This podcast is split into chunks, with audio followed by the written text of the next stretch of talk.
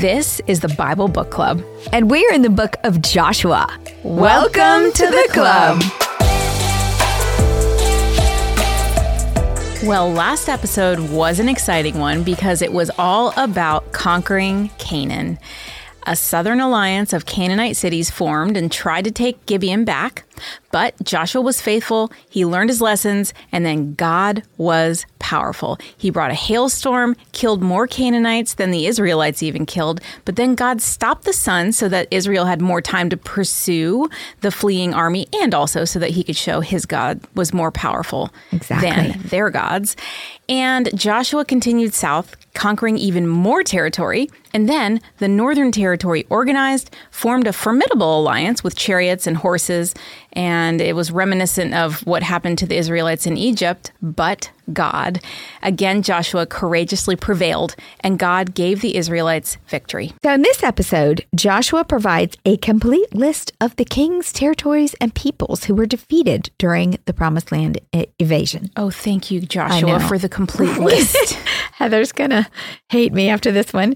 The list begins with the Transjordan land on the east side, conquered under Moses' leadership. Listing the conquest was not just a biblical thing. Most kings in the ancient Near East did the same. So this is not abnormal to have like lots of lists. Well, and if you know on the Bible Book Club, we do read every word of the Every Bible word. because every word of the Bible is God breathed.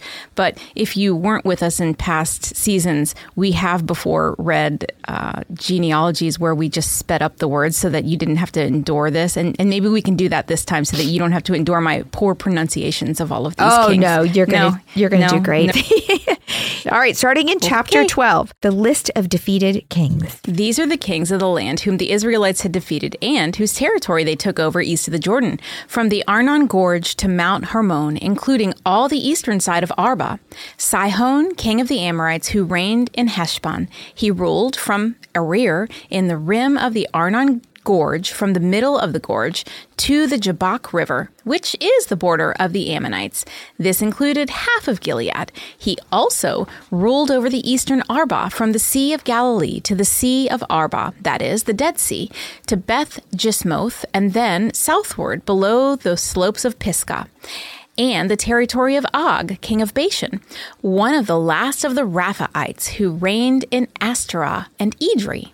He ruled over Mount Hermon, Salca, all of Bashan, to the border of the people of Geshur and Maacah, and half of Gilead to the border of Sihon, king of Heshbon.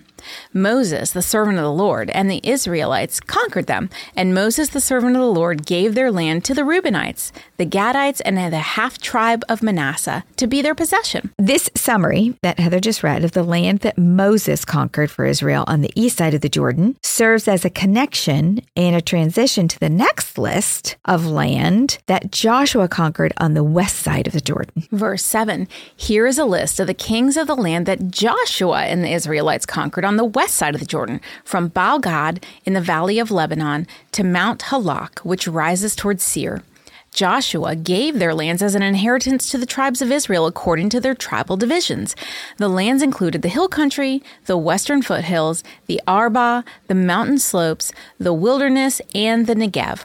These were the lands of the Hittites, Amorites, Canaanites, Perizzites, Hivites, and Jebusites. These were the kings the king of Jericho, the king of Ai near Bethel, the king of Jerusalem, the king of Hebron, the king of Jarmuth, the king of Lachish, the king of Eglon, the king of Gezer, the king of Debir, the king of Geder, the king of Hormah, the king of Arad, the king of Libnah, the king of Adullam, the king of Makkedah, the king of Bethel, the king of Tappa, the king of Hephber, the king of Aphek, the king of Lasharon, the king of Madon, the king of Hazor, the king of Shimron Meron, the king of Akshaph, the king of Ta'anak, the king of Megiddo, the king of Kadesh, the king of Jokneam in Carmel, the king of Dor in Naphdor, the king of Goyim in Gilgal, the king of Tirzah. 31 kings in all. All right, do keep this in, Buck. Lots of editing going on here, but way to go. That surely was. I am so glad I don't have your job. Hey, I never went to Hebrew school. I'm half Jewish, You're but doing I never really went good. to Hebrew school. And Buck, way to go in the coaching. All right, finally, God's word and promise to the Israelites in Deuteronomy 7 was being fulfilled. For he said this in Deuteronomy, remember. Deuteronomy 7, verse 22. The Lord your God will drive out those nations before you little by little. You will not be allowed to eliminate them all at once, or the wild animals will multiply around you. But the Lord your God will deliver them over to you, throwing them into great confusion until they are all destroyed. He will give their kings into your hand, and you will wipe out their names from under heaven. No one will be able to stand up against you. You will destroy them. 31 kings in all, and you got them all in there. Way to go. All right, chapter 12 draws together all the important themes of the book of Joshua, such as the unity of Moses and Joshua, who worked hand in hand to bring the people to the land and to possess it, the opposition of the Canaanite kings as forces of danger to God's people, and lastly, the importance of taking possession of the land and distributing it to the tribes. This is a victorious moment for Israel and a victorious moment for God. For the Canaanites rejected God and in their idolatry were a trap for others. But God is just and he wants leaders who love justice as he reminds us in Job chapter 34. If you have understanding, hear this. Listen to what I say. Can someone who hates justice govern? Will you condemn the just and mighty one? Is he not the one who says to kings, You are worthless, and to nobles, You are wicked, who shows no partiality to princes and does not favor the rich over the poor? For are all the work of his hands? His eyes are on the ways of mortals. He sees their every step. There is no deep shadow, no utter darkness where evildoers can hide. He punishes them for their wickedness, where everyone can see them. Because they turned from following him, they had no regard for any of his ways. They caused the cry of the poor to come before him, so that he heard the cry of the needy. But if he remains silent, who can condemn him? If he hides his face, who can see him?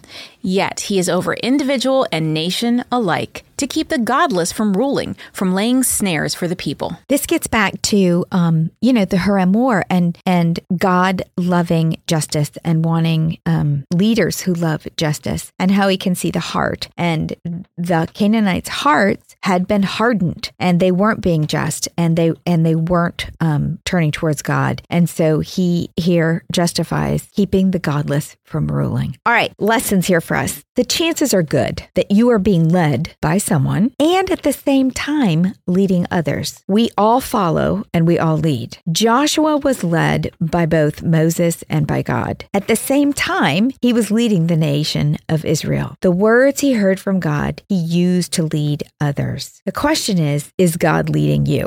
Do you use his words to lead others? As you lead, do you love and pursue justice so that you're leading others in a way that will find favor with God? Okay, chapter 13. Seven years after they crossed the Jordan, there is still land to be taken. Joshua is now about 90 years old, but. Chapter 13. When Joshua had grown old, the Lord said to him, You are now very old, and there are still very large areas of land to be taken over. It sounds as if Joshua may have taken a little break, and God is giving him a blatant reminder that they must get the conquest going again. The mention of his advanced age also implies that time has passed since the initial conquest, and yet the land has not been distributed, but we don't know why. In the show notes, map 38 outlines the situation. The salmon colored area was conquered by Joshua, and the green area is the land yet to be conquered, and there was a lot of it. Verse 2 This is the land that remains.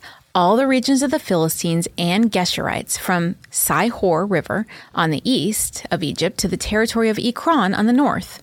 All of it counted as Canaanite, though, held by the five Philistine rulers in Gaza Ashdod, Ashkelon, Gath, and Ekron, the territory of the Avites on the south, all the land of the Canaanites from Ara, of the Sidonians as far as Aphek, and the border of the Amorites, the area of Byblos, and all Lebanon to the east, from Baal Gad below, Mount Hermon to Lebo Hamath.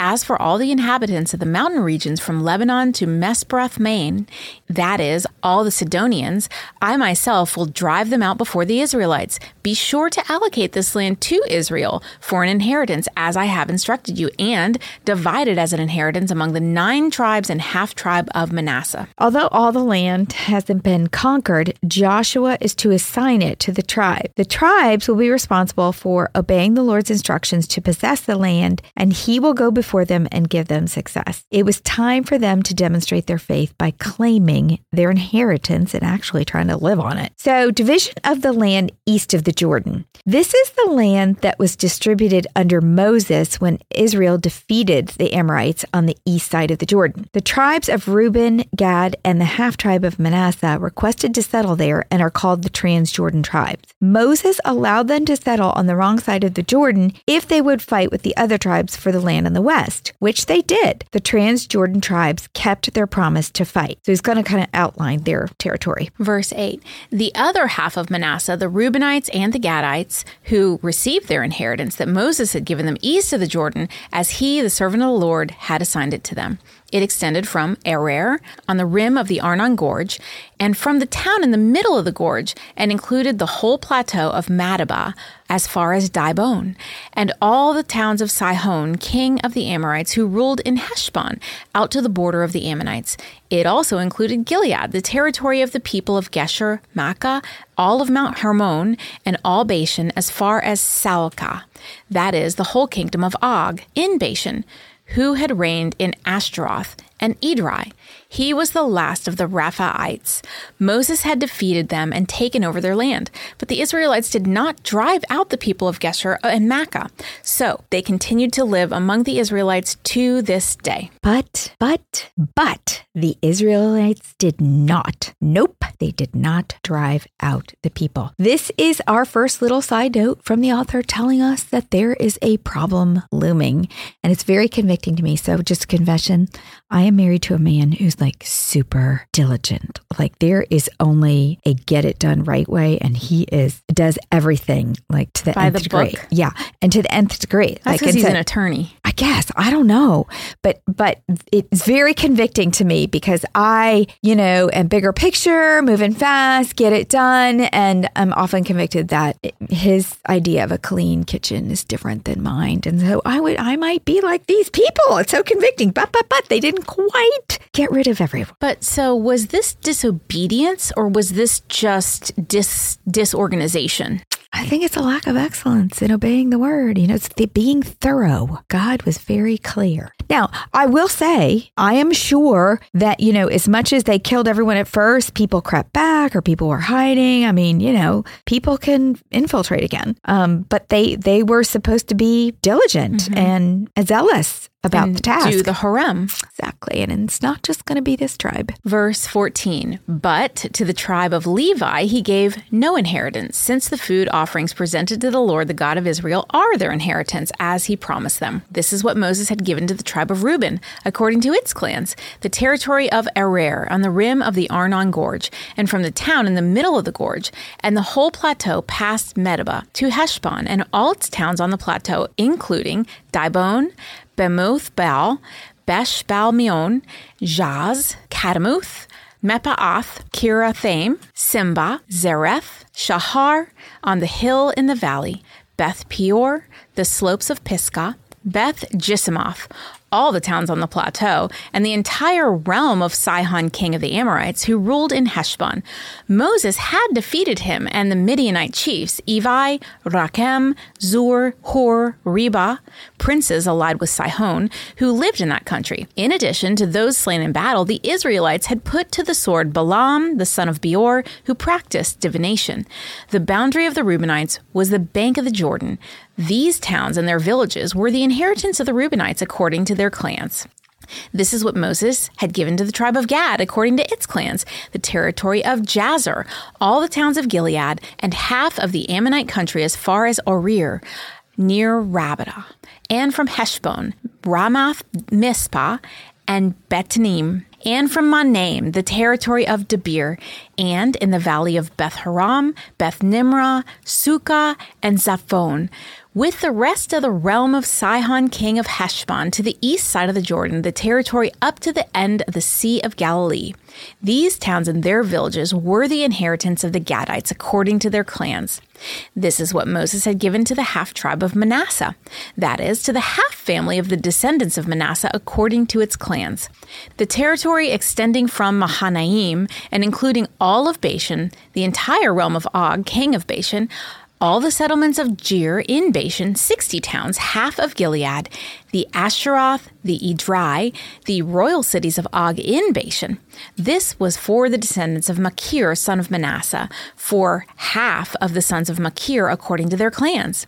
This is the inheritance Moses had given when he was in the plains of Moab across the Jordan east of Jericho. But to the tribe of Levi, Moses had given no inheritance. The Lord, the God of Israel, is their inheritance as he promised them. Two and a half tribes have been assigned land as promised.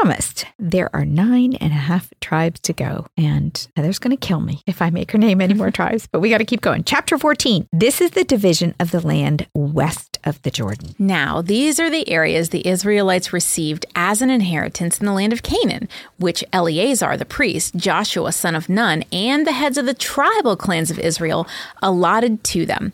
Their inheritances were assigned by lot to the nine and a half tribes, as the Lord had commanded through Moses.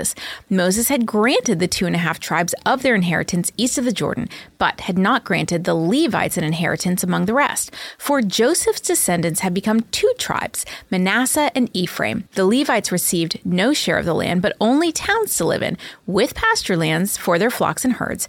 So the Israelites divided the land just as the Lord had commanded Moses. Okay, we've discussed this before about the 12 tribes and how the 12 tribes then become 13 tribes that dropped down to 12 tribes. So remember, Simeon and Levi, the sons of Jacob, were very naughty and they revenged their sister Dinah's rape by killing this whole community. And Jacob gets really upset with them and said because, because they were so rash, um, then they would they could not be together. They had to be separated. And Levi then later at the golden calf thing steps up and kind of reverses the curse in a way that's a blessing. They're not going to have their own land, but they're going to be a blessing to all the tribes by being the priest right, of the by being the of priest. Israelites. Simeon never redeems himself and he gets placed in the middle of Judah. He doesn't really get his own land and he kind of gets absorbed and disappears.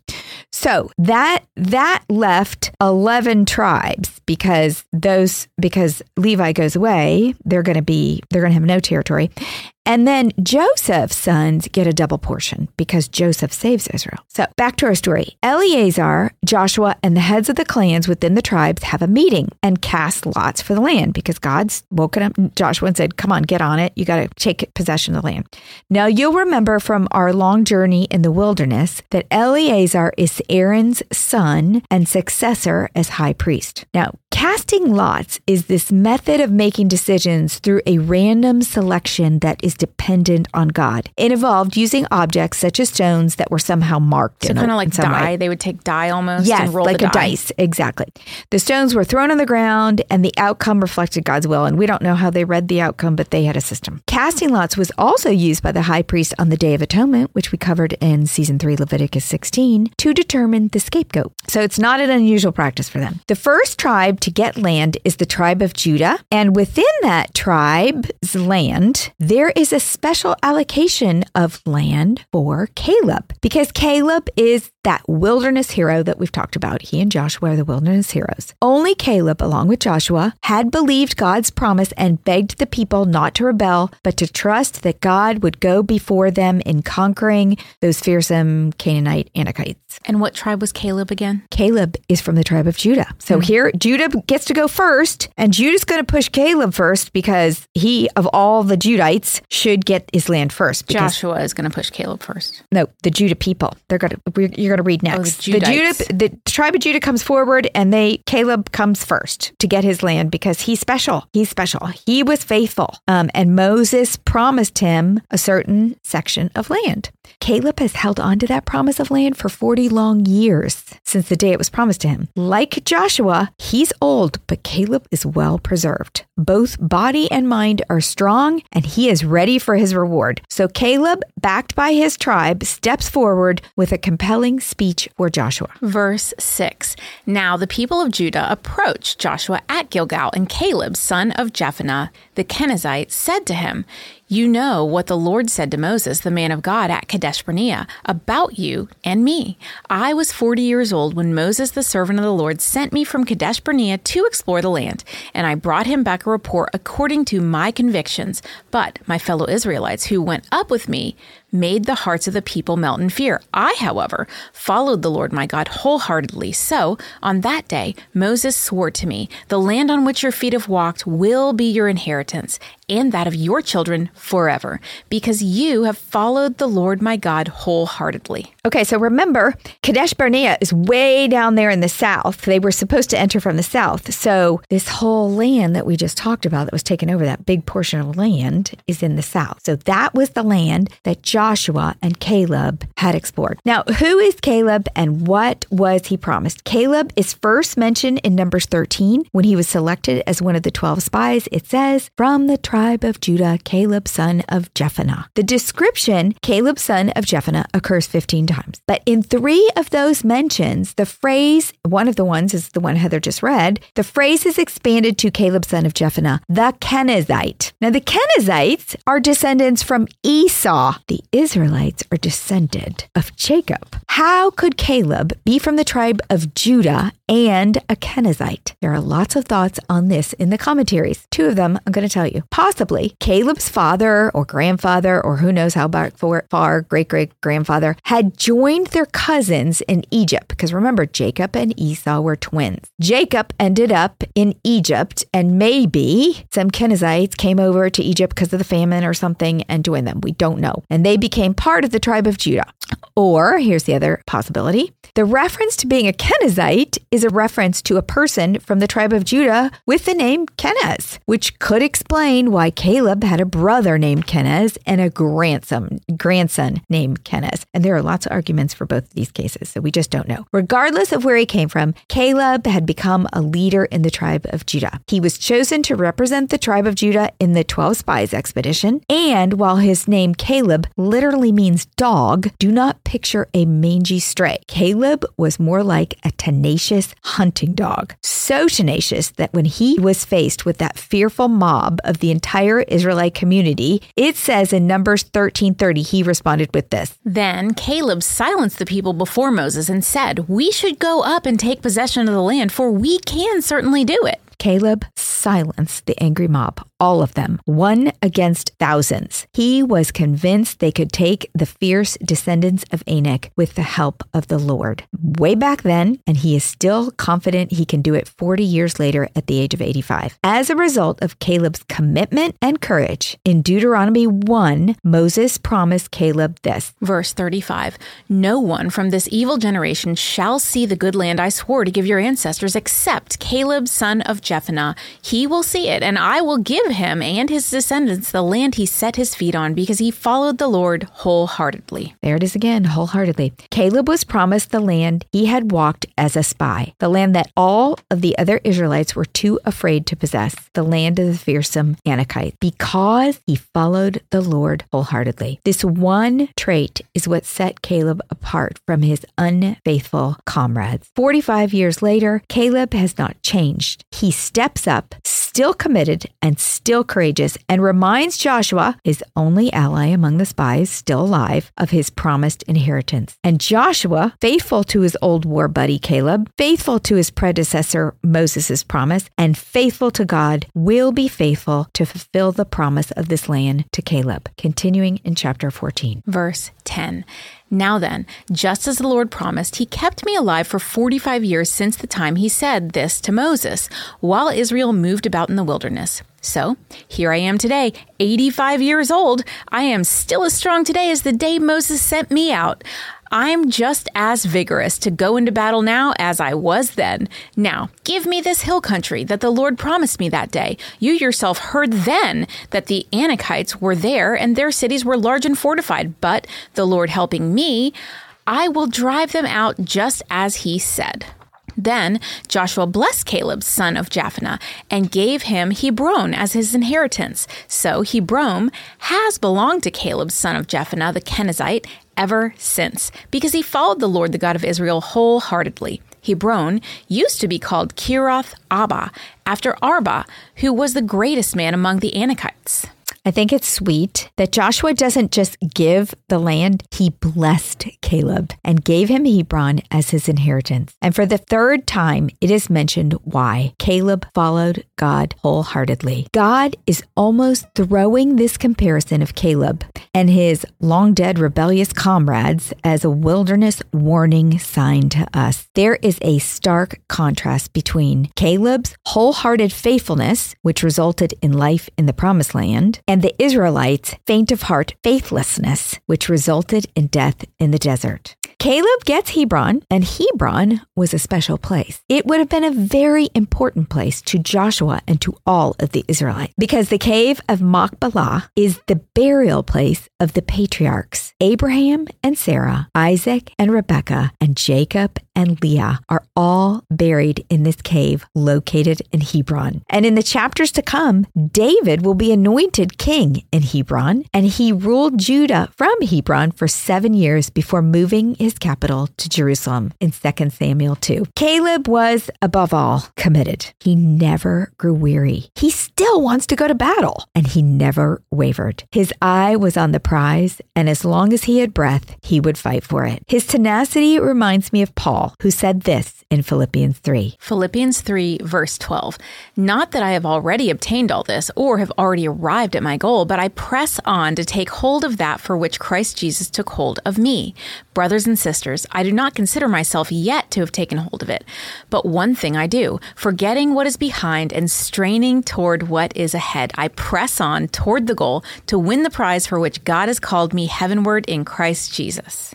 Caleb most certainly pressed on toward the goal. He believed in the promise, he defeated the giants, and he claimed the land. And the end of verse 15 Then the land had rest from war. And more distribution of land will continue in the next episode, where we will have just one more chance to see Caleb in action before this committed and courageous hero fades from our story.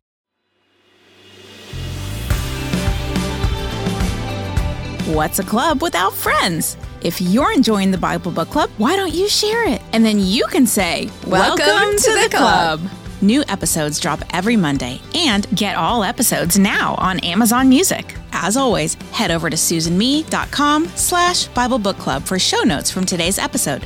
Bible Book Club is hosted by Susan Merrill and Heather Rubio, edited by Buck Buchanan, produced by Hayley Mawat.